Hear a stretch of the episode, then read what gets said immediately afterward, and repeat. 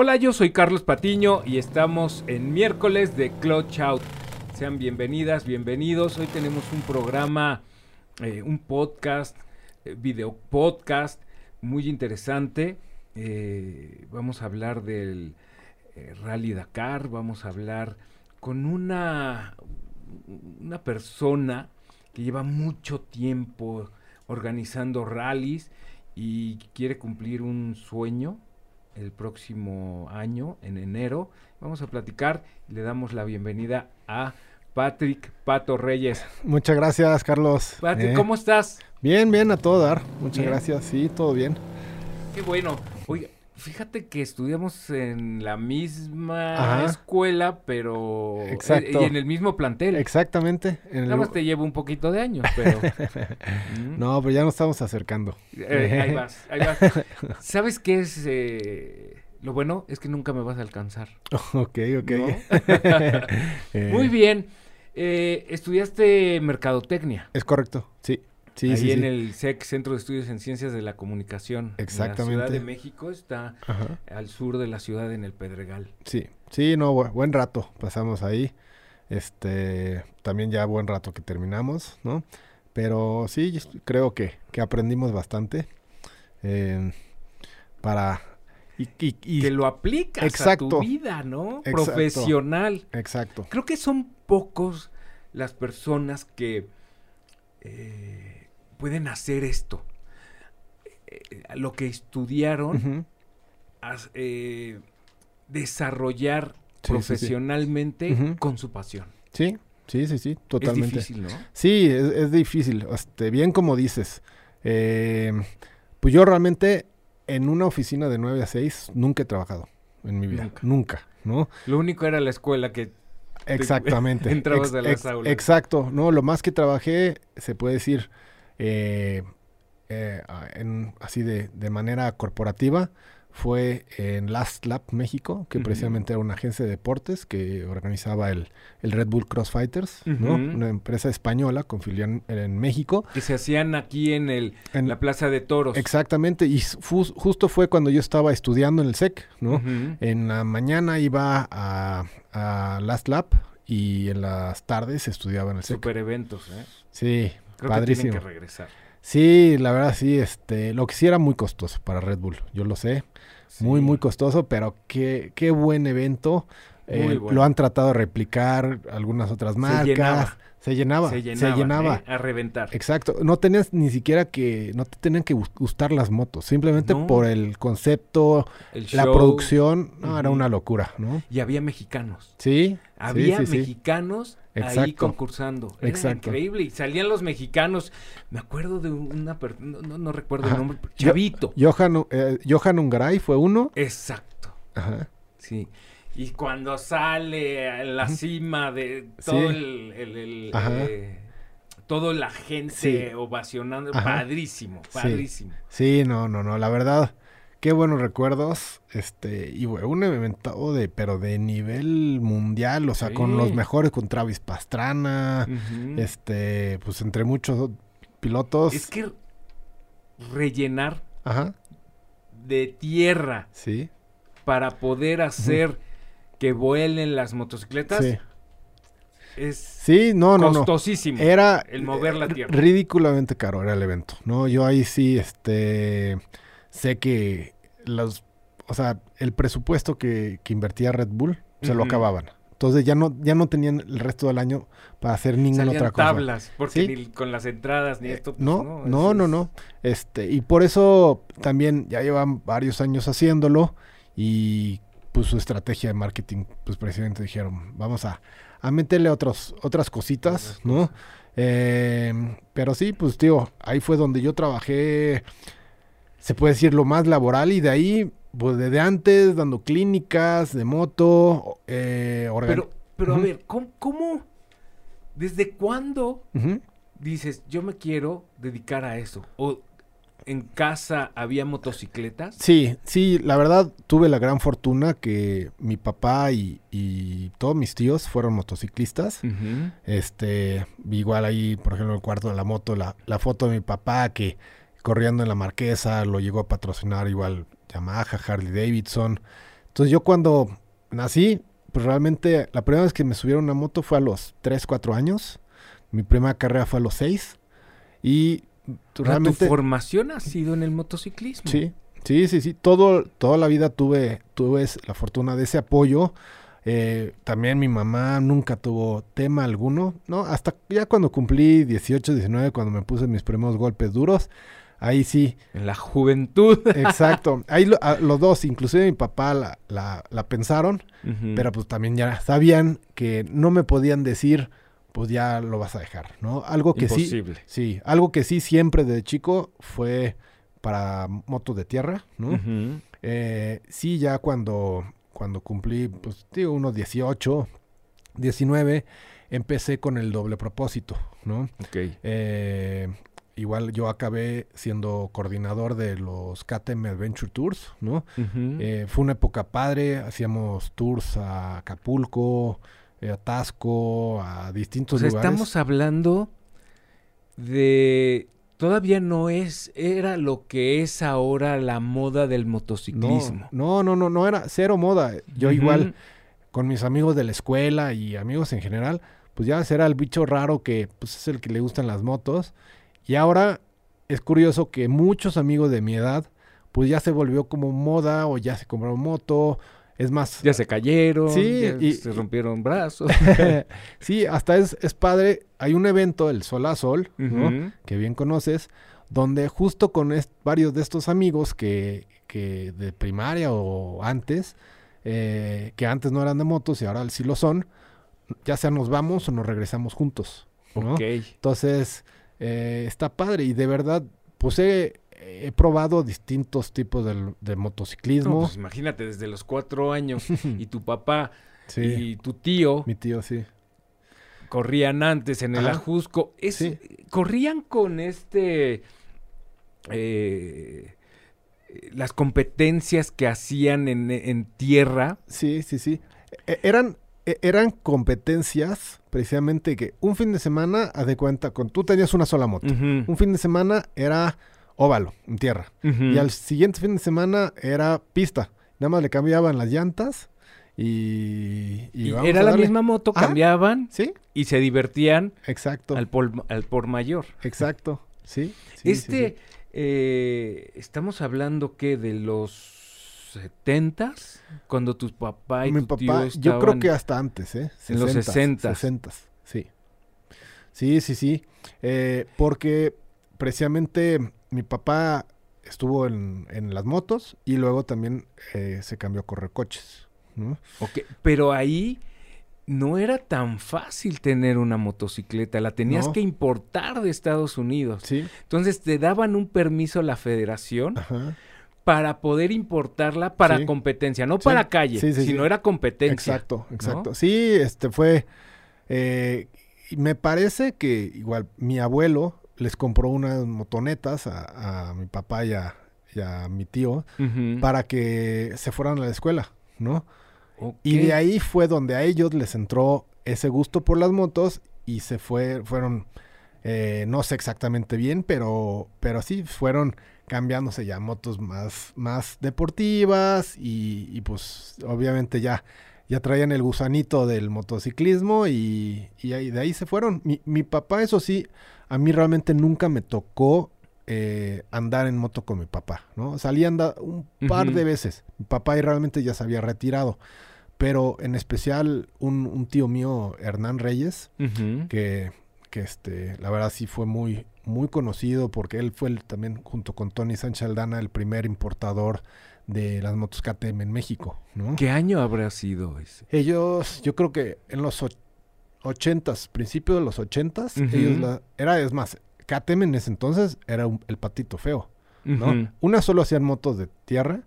Eh, a mí me tocó, o sea, yo todavía cuando iba a las carreras, eh, estamos hablando de 93, algo por el estilo, eh, nadie tenía KTM, éramos unos cuantos, todos éramos japonesas, las KTM eran feas, eran pesadas, nadie les, les gustaba. Los, que están, eh, digamos, eh, más nuevos en el tema del motociclismo, todo eso lo desconocen. Ahorita es muy fácil llegar y ya entrar a una tienda, tú ves las tiendas de diferentes marcas de Exacto. motos. Pero eso no había No, antes. no, no, no. No, Liverpool, Ajá, ¿no? Creo exacto. que llegabas a comprar ahí la moto. Sí, a mí, a mí de lo que me tocó, realmente, pues ya sabes, era una que otra tienda, por ejemplo, me acuerdo Ka- la Kawasaki que era de Ricardo, de, no, de, de Chaplewski, que ah, creo que estaba por acá en la Portales, era una casa prácticamente que tenía un pequeño sh- showroom, este, pues mucha gente importaba las motos de cierta manera. En las eh, competencias sí. que se las traían. Exacto. Traían tres para competencia Ajá, y una la metían sí. ahí para la calle, ¿no? E- o exacto. desarmada. Tú Ajá. puedes encontrar todavía títulos y todo Sí. eso. Eh, motocicleta desarmada. Ajá. Igual, sí, la desarmaban, es para piezas. Llegaban aquí, la armaban y ya la andaban Exacto. trayendo, ¿no? Así yo me acuerdo que mi tío precisamente a mi primo le trajo una moto y así se la trajo en varias maletas y ya aquí la, la armó. Eh, y sí, yo justamente eh, de chico fui, yo tuve la fortuna que mi primo era un poco más grande que yo, entonces yo iba pues como dándole segunda mano a, a todos sus motos y su equipo usado, me tocaba a mí. Y luego, pues la verdad, para fortuna mía, mi primo cuando él cumplió como 15 años, dijo, pues ya, ya no me interesan las motos. Y todo ese apoyo lo recibí yo.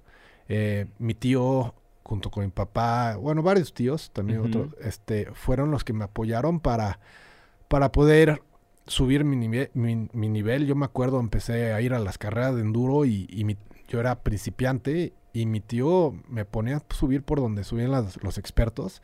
O sea, de aquí no nos vamos hasta, Hasta que, que- hasta que subas, ¿no? Y de ahí él también me ayudó a conseguir patrocinios. Que en ese momento no lo entiendes, ¿no? Sí. Seguramente. Sí. ¿Cómo, ¿Cómo me vas a mandar por ahí si esos son de profesional? Exacto, Métete por ahí, Exacto. métete por ahí. No, pero... exacto. ¿no? Sí, no, definitivamente. eh, doy gracias a, a todo ese, ese apoyo. Este, porque pues tú bien lo sabes, el motociclismo es, es una modalidad cara, ¿no? Este. Mucha exigencia física. Sí, sí, sí, sí. Eh, ah, igual ahorita que tocas ese tema, también mi tío, por ejemplo, ah, si a lo, todos los demás eh, los ponía a... Porque mi tío también fue entrenador del equipo mexicano de los seis días. Eh, yo en ese entonces todavía, me parece, todavía no iba a los seis días, pero entrenaba con el equipo. Y si al equipo los levantaba a las, digamos, siete y media de la mañana, a mí me levantaba a las seis a ir a correr. Me hacía ra- trabajar el doble, ¿no? Eh, yo sí definitivamente siento que soy un piloto. No fui el más habilidoso, el- no, el era el que más se me daba el andar en moto y todo. Yo siento que fue mucho a base de, de talachearle, de entrenar. Este, O sea, no, no, no, tú no te veías hábil exacto, eh, eh, eh, desarrollando el motociclismo, pero dijiste, sí puedo. exacto, ¿Y cómo es? exacto. través de Y la obviamente constancia. esa habilidad se va dando más, ¿no? Ahorita, claro que me siento súper cómodo en, en la moto y todo, pero yo me comparaba con algunos otros y había gente que casi no entrenaba y... Y lo haces na- natural, ¿no? Exacto, exacto. Yo sí era más de, de estarle entrenando, entrenando. Eh, pero sí, la verdad, este, doy gracias a, a- a- a mi papá y a, a toda mi familia, que, que de verdad me, me- pues gracias a ellos es, es lo que he logrado hacer. Todo eso es tu base, Sí, como tú creciste. exacto. ¿Y en qué momento, cuando ya tienes toda esa experiencia, todo el apoyo de la familia, eh, la habilidad, las Sí. ganas, ¿en qué momento te haces el, al- la- el tema profesional, Ok. te- Ujú, tu empresa, Sí, y sí, empiezas a, de- a- tú a desarrollar la mayor parte de los rallies en. México? sí, sí, sí, sí. Sí, pues mira, eso realmente sí llegó más tarde. O sea, yo, yo desde que entré a expertos, junto con otros amigos de fin de semana, nos íbamos a dar clínicas. Eh, de ahí fue cuando hasta que ya estaba estudiando precisamente el SEC, que, que empecé a involucrarme con, con lo de este, la, la organización de, de- de estos, La de estos misma eventos. Eh, escuela, los mismos E- estudios exacto. te llevaron y te abrieron esa visión Exacto. de exacto. poder hacer eventos bien Sí, organizados Ajá. con marketing, con Sí. todo lo que Sí, lleva la administración. Sí, ahí la verdad La me- publicidad. Me, fue muy buena escuela para darme cuenta qué se necesitaba para hacer un event- buenos eventos. Luego también fue cuando yo entré a Moto Altavista con Eric Gallardo Escalera. ¿no? que era el dueño de Moto Altavista, y empezamos a hacer los tours de KTM. ¿no? Ok. También en ese entonces fue cuando se hizo, cuando Red Bull hizo el primer Coast to Coast, precisamente, que era un híbrido, ¿no? Fue igual de verdad. El original. El original. porque el original. ahorita anda uno Ajá. coast to coast que Ajá. podríamos llamarle patito. Ajá. Porque el original tú lo hiciste. Yo, lo hizo Red Bull. Lo, hizo, Red Bull, el- pero tú lo desarrollaste. Mm, mira, te voy a platicar. El, el- ese, ese evento era de Red Bull. Él contrató a dos agencias. Una fue a Moto Altavista para encargarse de la ruta y a Cosmovisual, que Cosmovisual precisamente era el dueño de Last Lab, donde yo trabajé. ok. ¿no? Ellos, Last Lab se o Cosmovisual se encargaba de la producción de hoteles y demás. Yo trabajé en ese evento, ¿no? Ahí yo, este, esto fue por ahí del 2003, yo creo, 2004. Ujú. Y de ahí empecé. Porque Ajá. de ahí ya se desarrollaron otros, ¿no? Sí, es que Red Bull lo hizo dos años y lo dejó de hacer. Y de ahí yo empecé a hacer este, otras cosas, hacía a veces algunos tours, daba clínicas. Este, fue cuando la época que yo fui fotógrafo deportivo, ¿no? Este, que yo fui colaborador. Yo colaboré para Revista Motociclismo 12 años, ¿no? Este, fui a probar motos a Una pena que se haya ido de no, México. ya ni me digas. Estoy muy tristísimo porque esos viajes a Barcelona, a Estados Unidos a probar motos nuevas y demás, era increíble. Y, y pues yo colaboraba para ellos, eso lo hacía de mi casa, iba a tomar fotos los, los fines de semana. O sea, te metiste al tema exacto, fotoperiodístico. exacto, Pero aparte, creo que la visión era muy completa porque sacabas las fotos, Ajá, probabas la moto, o sea, tenías 360 grados en tu Sí. reseña de motociclismo. Sí, sí, sí. Sí, ahí estaba en eso y a la vez yo iba a otras carreras. Por ejemplo, fue cuando yo agarré la cámara cuando me rompí los ligamentos de la rodilla y empecé a ir a las carreras de enduro con mis cuates y luego pues empecé a tomarles fotos, ¿no? Junto con otros amigos. Este, hicimos una página donde compraba las fotos y de ahí del enduro me fui al motocross, al supermoto, a las motos de pista. Empecé, pues todo tenía que ver con motos, pero... Desde pues, el- la parte periodística lo ¿no? Exacto, periodística y como fotógrafo Y deportivo. ¿no? Eh, y ya de ahí fue hasta el 2010, ¿no? Justo con mi este, socio eh, Hernán Samaniego eh, y mi esposa Romina Diego, que hicimos eh, un Oaxaca Puerto Escondido, ¿no? Un rally chiquito de fin de semana de, de- y la gente le encantó. Igual, era un medio un híbrido ahí entre GPS y marcas de pintura y un mini roadbook y era un- una este es más era muy chistoso porque lo hacemos prácticamente los tres. Dábamos el de verdad el banderazo de arrancada, ellos se iban por la tierra, nosotros nos subíamos a la camioneta o la moto y Para por- recibirlo. para irlos por la carretera y recibirlos. Y, y tuvo muy buena aceptación y fue creciendo. De ahí empezamos un campeonato de cuatro fechas. Este. Y, y la verdad, ese campeonato jaló a la- a- para la gente, pero a nosotros nos pesaba mucho porque era muy costoso hacer un rally. Dijimos, no, vamos a, a dejar de hacer un campeonato y vamos a hacer una sola fecha al año, pero de verdad. Y ahí fue cuando retomamos el Coast to Coast que Red Bull había abandonado, ¿no? Entonces, este... Pero tú ya traías esa experiencia del coast to coast y de todo lo demás. Exacto. Entonces tú llegas a desarrollarlo Ajá, perfecto, exacto. Sí, ¿no? y justo por ahí de esto, te digo, primer Coast to Coast fue 2010, ya el que hicimos nosotros. Me parece que fue como 2008, 2009. Ujú. Ju- nosotros, pues, tío, así- hacíamos la- los rallies, pues como nos daba Dios entender y, y lo que veíamos de internet y todo. Y yo me enteré de un seminario de la FIM de. Rally Cross Country en El Salvador. Y me fui con mi esposa, fuimos y precisamente eh, ahora muy buen amigo Eric Nevels de Argentina, que ha sido presidente del jurado del Dakar en, me parece, siete, ocho ocasiones, fue el que nos dio el seminario. Entonces, aprendimos a hacer las cosas Bien. bien profesionalmente. No, y bajo la, la lo que dicta la Exacto, federación. Exacto, exacto, y después todo ese conocimiento llegar y aplicarlo aquí, exacto. que nadie lo tenía. Sí, sí, ¿no? sí, sí. Porque creo que todo el, el desarrollo del motociclismo Sí, ha sido muy empírico. sí, sí, sí, Ah, sí. Hemos eh, Faustino Ajá, Rodríguez, sí, que seguramente tu, tus papá y tu tío Ajá. corrían en esas Sí, competencias que hacía Faustino. Todo era prueba y error, prueba Sí, y error, prueba sí, y error. Exacto. Y se fue desarrollando y se fue profesionalizando. Ajá, exacto. Pero ya un tema así de tomar un curso bajo los eh, la Federación Sí. Internacional, etcétera, etcétera, etcétera.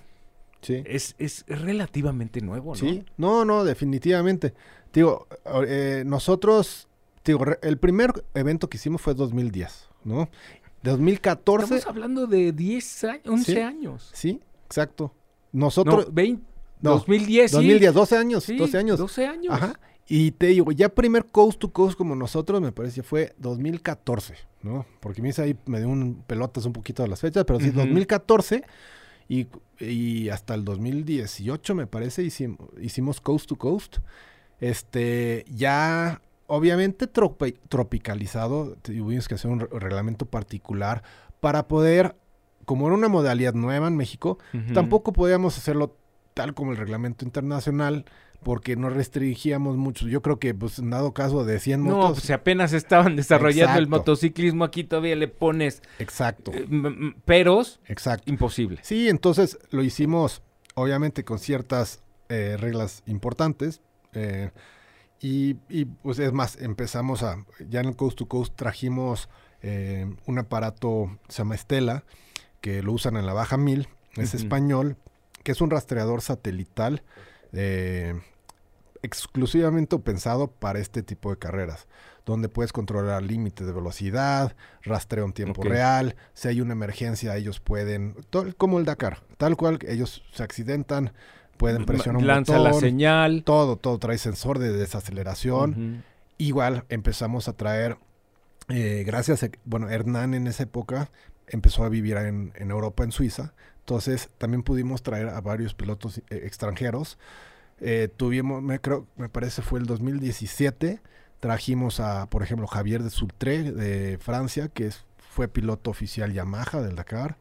Trajimos a 10 italianos, suecos, indios, americanos, canadienses. O sea, ya se volvió una carrera ya internacional, importante, seria, Reconocida. reconocida, todo, ¿no? Este, Sí, con competidores Exacto. internacionales, eso ya te da un valor exacto. a esta competencia. sí, la verdad, este, eh, sí, sí nos sentimos muy orgullosos de lo que logramos hacer. Que, que te digo, lo, lo, lo dejamos de hacer principalmente principalmente porque pues ya se complicaba mucho el que Hernán vivía en Europa y nosotros aquí. Y este, y lo dejamos de hacer, cada quien, este, pues empezó a, a tener otros proyectillos y así, que te digo, yo siempre he estado involucrado en el motociclismo. Ahí fue cuando ta- precisamente nos, nos cont- contactó la Canaco, que es la Cámara de. Comercio de Torreón, para diri- dirigirles eh, la carrera Coahuila 1000, ¿no? Es que en el norte hay una gran cultura del motociclismo. Sí. Gran, ¿eh? O sea, Sí. Coahuila, Nuevo. León, Sí. eh, Tamaulipas, toda esa parte, Sí. eh, eh, mucha cultura. Sí, no, no, la verdad, y aparte tienen una geografía Increíble. increíble. Y más, o sea, si eres amante del off-road, ni se diga, ¿no? Este, y sí, Ahí está lo bueno, tienes desiertos, exacto. tienes, exacto. bueno, cuatro ciénegas después. Exacto, exacto. O sea, tienes todo. México es Sí. riquísimo para Sí. hacer de todo. Sí, ¿no? sí, no, no, no, la verdad, este, los extranjeros cuando vienen, o sea, dicen, o sea, es que como ellos, o sea, nosotros somos privilegiados Sí. de, de tener esos lugares y la libertad también de poder eh, transitar en moto o, o vehículos campo traviesa por esos lugares. En Europa, pues precisamente ni se diga, ¿no? O sea, este, es súper restringido. Imposible. Eh, aquí en México sí siento que, que muchas veces sí debería haber un poquito más de restricción para mantener la, la naturaleza Ah, sí, claro. y todo. pero, pero bueno, este, so- somos, o sea, somos O privilegiados. sea, tendría que ser una cosa, una veda, ¿no? Como de, Exacto. como la pesca. Exacto. ¿Saben qué? De tal fecha a tal fecha se puede hacer y después se para. Exacto. Sí, de, de, de- Darle oportunidad a, la región de Exacto. eh, que no es que vayan Ajá. a destruir, sí, ¿no? sí, sí. Pero Le dejas Exacto. un poquito descansar. Exacto, sí, o de saber de, pues bueno, vas a usar caminos ya establecidos, no te vas a salir de ellos, este, ese tipo Y de... también por seguridad. Sí, sí, sí. O Es- sea, sí proteger la, eh, el ambiente, Ajá. pero por seguridad. Sí, sí, sí. ¿Cuántos se han perdido, no? Sí, sí, no. O- eh, o se meten y no traen nada, ni Ajá. GPS, etcétera, Sí. etcétera, etcétera. Sí, sí, sí. Sí, este, que eso es algo que precisamente en nuestros eventos siempre hemos tratado de, de, de, identi- de identificarnos por la seguridad, ¿no? Este, inclusive hay veces que el mismo piloto dice, no, no, es mi responsabilidad, yo corro, de cuenta, si le falta un equipo de, de protección que no es el adecuado y, y nosotros nunca hemos permitido Casi, casi te dice, yo firmo la responsiva, ¿no? Exacto. Me- si me pasa algo, yo soy... Sí, pero, Pero no es el caso. no es el caso, ¿no?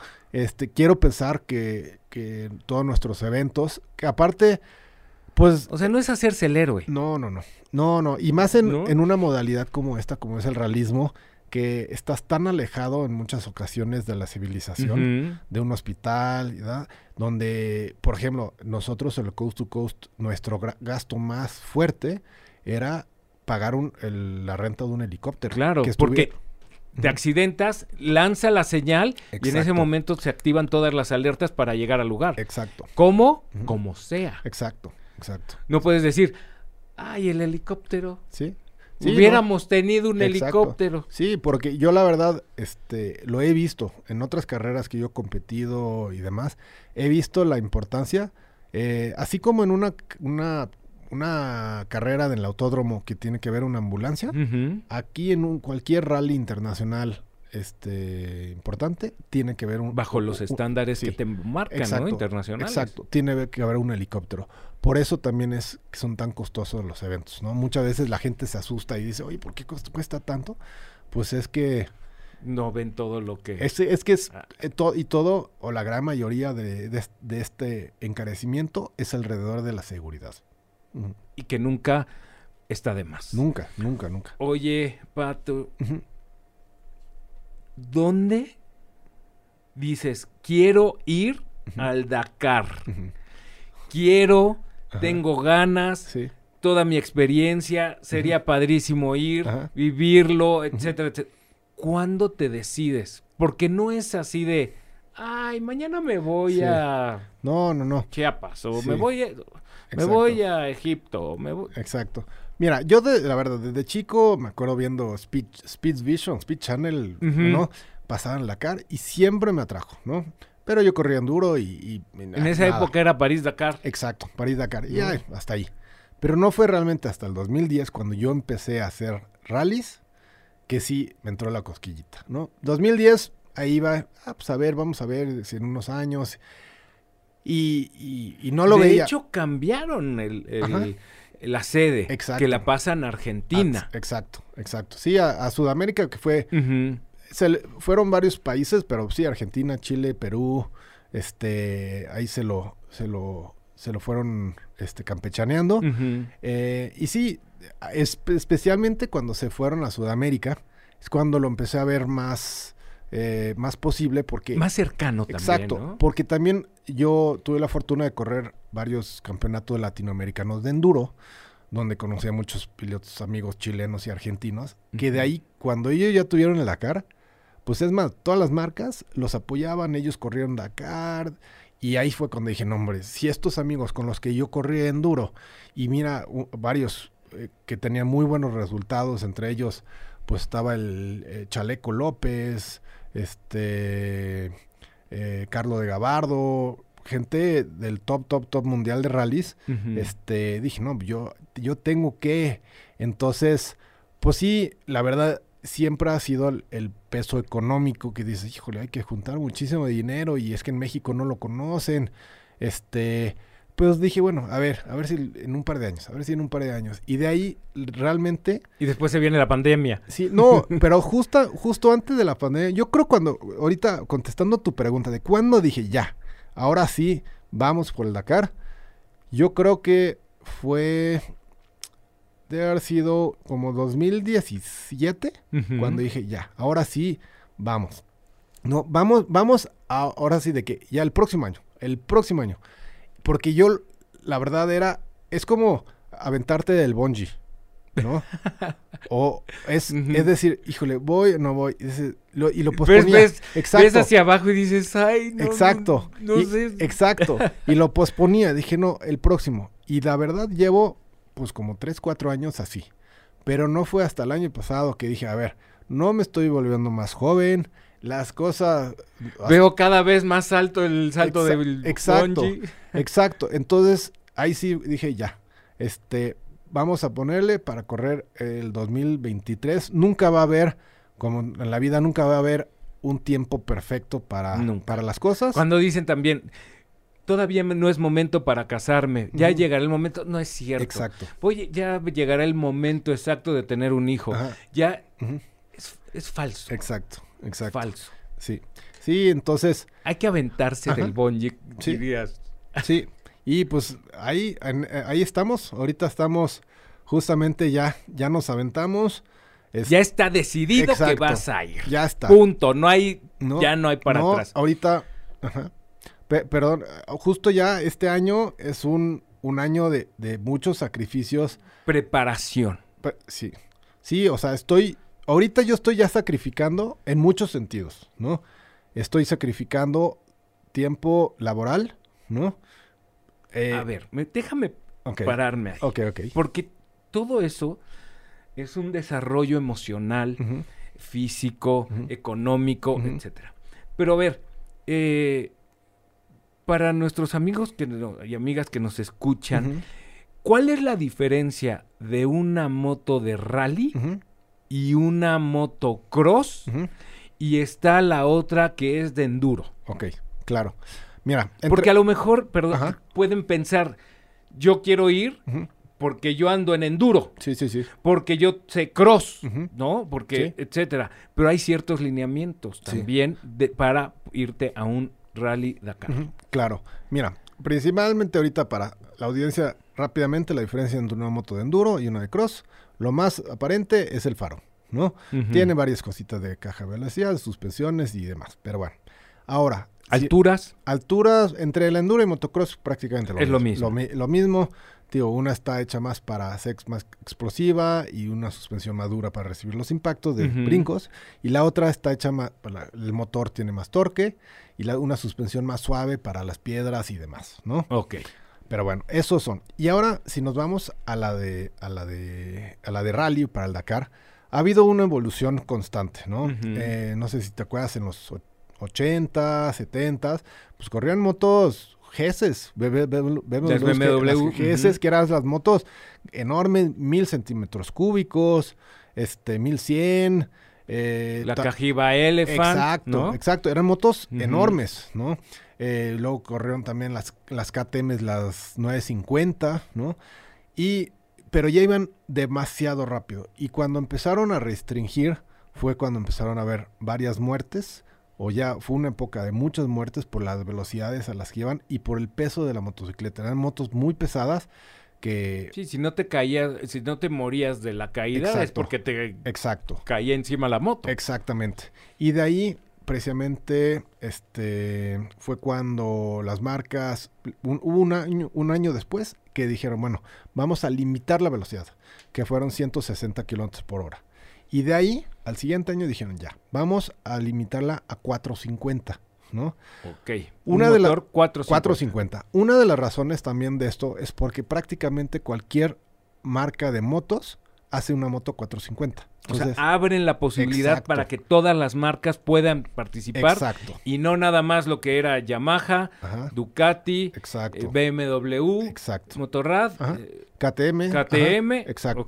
Entonces, ya con eso fue cuando una lograron limitar la velocidad, ¿no? Porque en- ese entonces no eran tan rápidos, pues ya iban. Pues Ahí nacen también la Ténere, ¿no? La de Yamaha. La de la Tenere no está, bueno, Yamaha tiene una, o sea, nació en el Dakar, ¿no? Ujú, sí, sí, Yamaha con Stefan Peter Hansel Ahí fue- se desarrolla Sí, el sí, tema sí. de Yamaha. Exacto, Yamaha tiene una historia muy, muy, muy este, íntima con el, con el Dakar, ¿no? Ujú, ujú. Y no fue hasta ahorita que tocas ese, ese punto.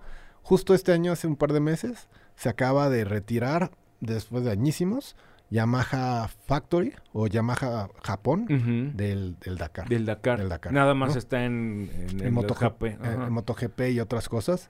Entonces, te digo, ya de ahí, lo que estaban haciendo muchas marcas con sus 450, tener una moto de enduro o, o cross, y las empezaron a, a- a construir una moto del Dakar alrededor de ellas, ¿no? Ok.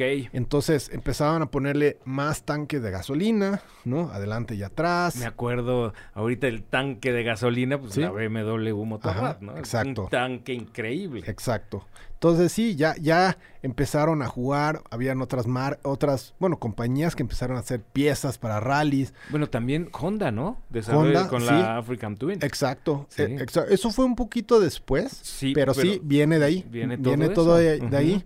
Este, entonces sí, ya iban marcas, ya hacían, pues para una moto de enduro ya había un carenado que le podías poner para la torre de navegación, los tanques de gasolina, el escape volado, que eran, sí, había piezas que podías comprar y otras pues eran hechas a mano prácticamente, Sí, en a tornos. la medida. A la medida. Costumizada Exacto. la motocicleta para el rally. Exacto.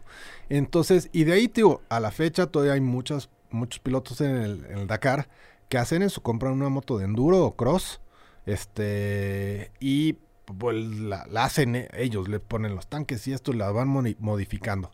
Pero realmente KTM fue la que sí dijo, yo voy a hacer una moto 100% para el Dakar. Este, esa moto es la que vas a llevar. Exacto, es la que, que ya la han perfeccionado tanto. Ya es increíble que un motor 450 pueda aguantar un Dakar completo. Antes, es más, cuando empezaron con las 450, todos los equipos tenían que llevar dos motores.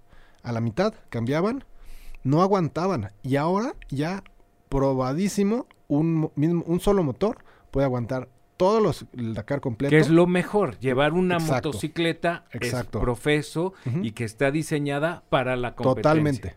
Totalmente. Traen, este, ya es una moto que desde el subcuadro está hecho para cargar esa cantidad de peso, el, el ver. chasis. Eh, podemos platicar horas, Sí. ¿no? Pero, ¿cuánto vale la motocicleta? Vale en México 700 mil pesos. O sea, tienes que, se- en tu lista Ajá. es 700 mil pesos motocicleta. Exacto. Ok. ¿Qué otras cosas son las que necesitas? Ok. Son 17 mil 500 euros de inscripción.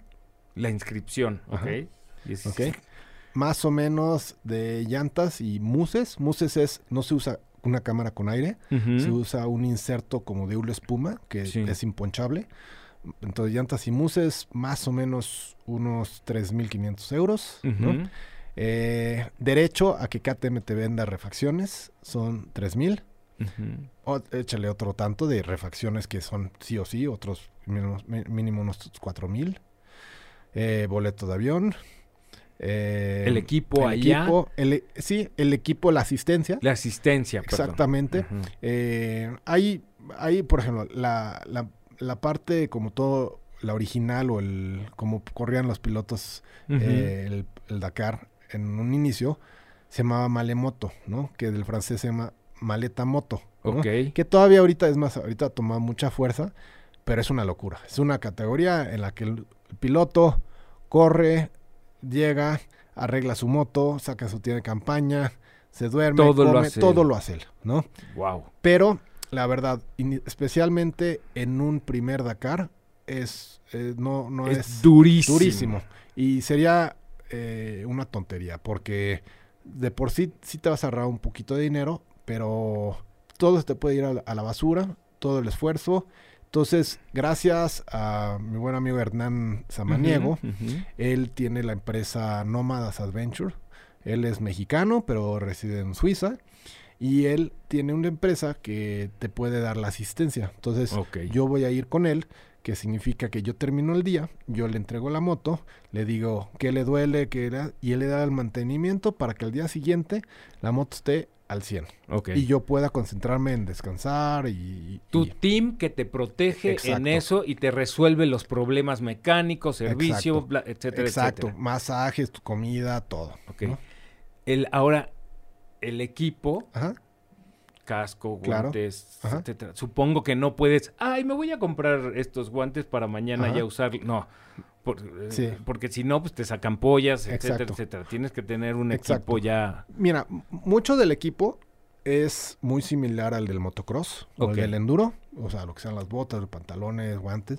Petos, eh, Peto no, coderas. Peto no. El Peto a partir de hace dos, tres años, ahora es obligatorio que sea airbag, ¿no? Ok. Este, lo empezaron a usar precisamente el MotoGP hace unos años y ya evolucionó al rally. Este, pues ya es un, es inalámbrico, simplemente el momento que siente que sales volando, se activa, ese ya es obligatorio. Este, Sí, pero no son de los no. de 12 mil, 15 mil pesos. no, sí, vale, no, vale 16 mil pesos. ¿no? Eh, otra cosa en el equipo, hay que llevar dos cascos, por si te caes y uno lo, lo- lo Sí, porque- dañas. No sirve. Exactamente. Luego la chamarra de rally, que ese es algo muy importante. Es una chamarra que le puedes, le puedes hacer, este, quitarle las mangas. Pues traes la bolsa del col camelback en la espalda. Traes muchas bolsas donde vas a guardar desde comida, este, el celular, este, en fin, ¿no?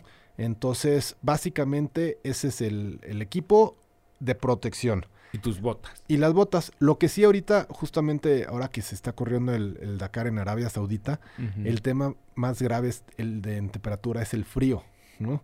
Se arranca muy temprano y se llega tarde, entonces también eh, hay que llevar ahora para, pues, balaclavas para el frío, guantes para el frío, este, todo un tema, que esto, porque tú arrancas tipo 4 de la mañana, 5, llegas al inicio de la etapa cronometrada, más o menos a las 7 y media, 8 de la mañana, este, ahí ya te puedes quitar este equipo frío, se lo entregas a la organización que te lo regresa y ya te vas con el puro equipo normal como el que platicábamos ahorita. ¿no?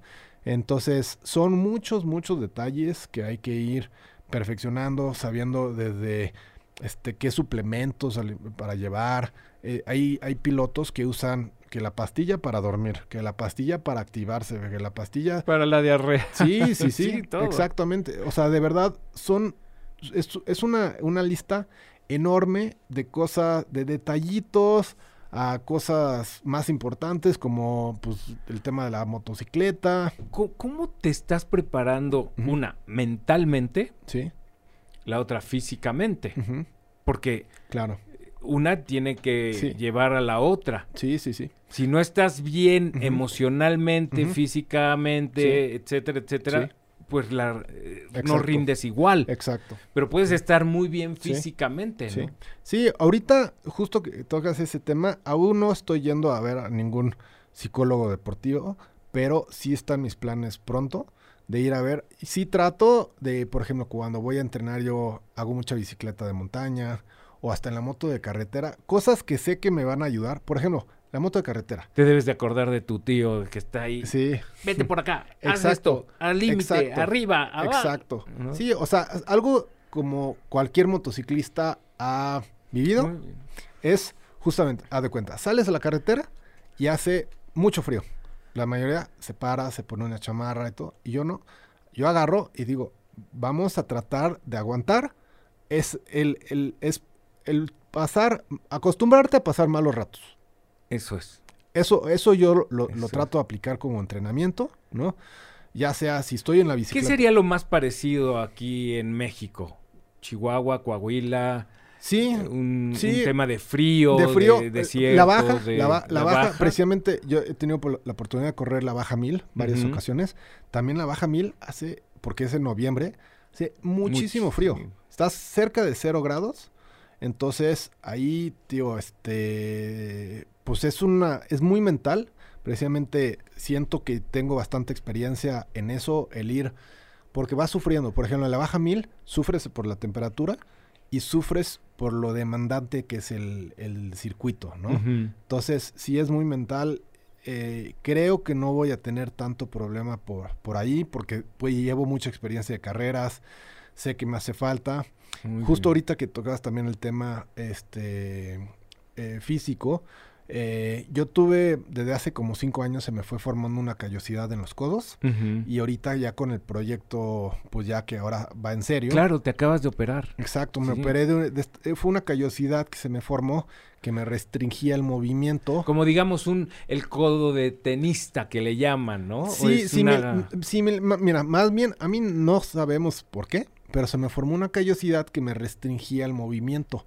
Entonces, a la vez se me inflamaban, no me dejaba entrenar eh, físicamente como quería. Entonces, me acabo de operar hace un par de semanas para ya, ya ahorita estoy en rehabilitación y todo, ya voy muy bien, para ya poder entrenar a tope. Oye, y parte del equipo ya para terminar en esta parte y hablar de los eventos que vas a hacer y recaudar fondos para poder Sí, sí, sí. ir al Dakar.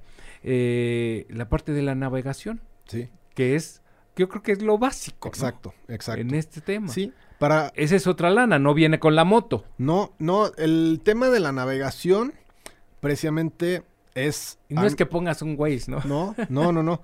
Y justamente el tema alrededor de la navegación es bastante cara. Porque no es como el enduro en motocross, la pi- moto de pista, que dices, bueno, yo quiero entrenar, pues te vas al circuito y le das mil vueltas. Y vas a ir, vas estás entrenando. No, la navegación es, la idea es que tú no sepas por dónde es. Entonces, uno, tú no puedes No hacer... te marca la ruta. No. No, Punto A, punto B. Exacto, ¿no? Es una, eh, la navegación se hace en base a, es un papiro que te dan, que en base al kilometraje y una simbología que también esa justo hay que estudiar muchísimo. Tú vas, este, tienes que pues, saber de inmediato, saber identificar qué significa El nombre te lo dice, navegación. navegación. Navegación, y aparte todo viene en, son abreviaciones y del francés, ¿no?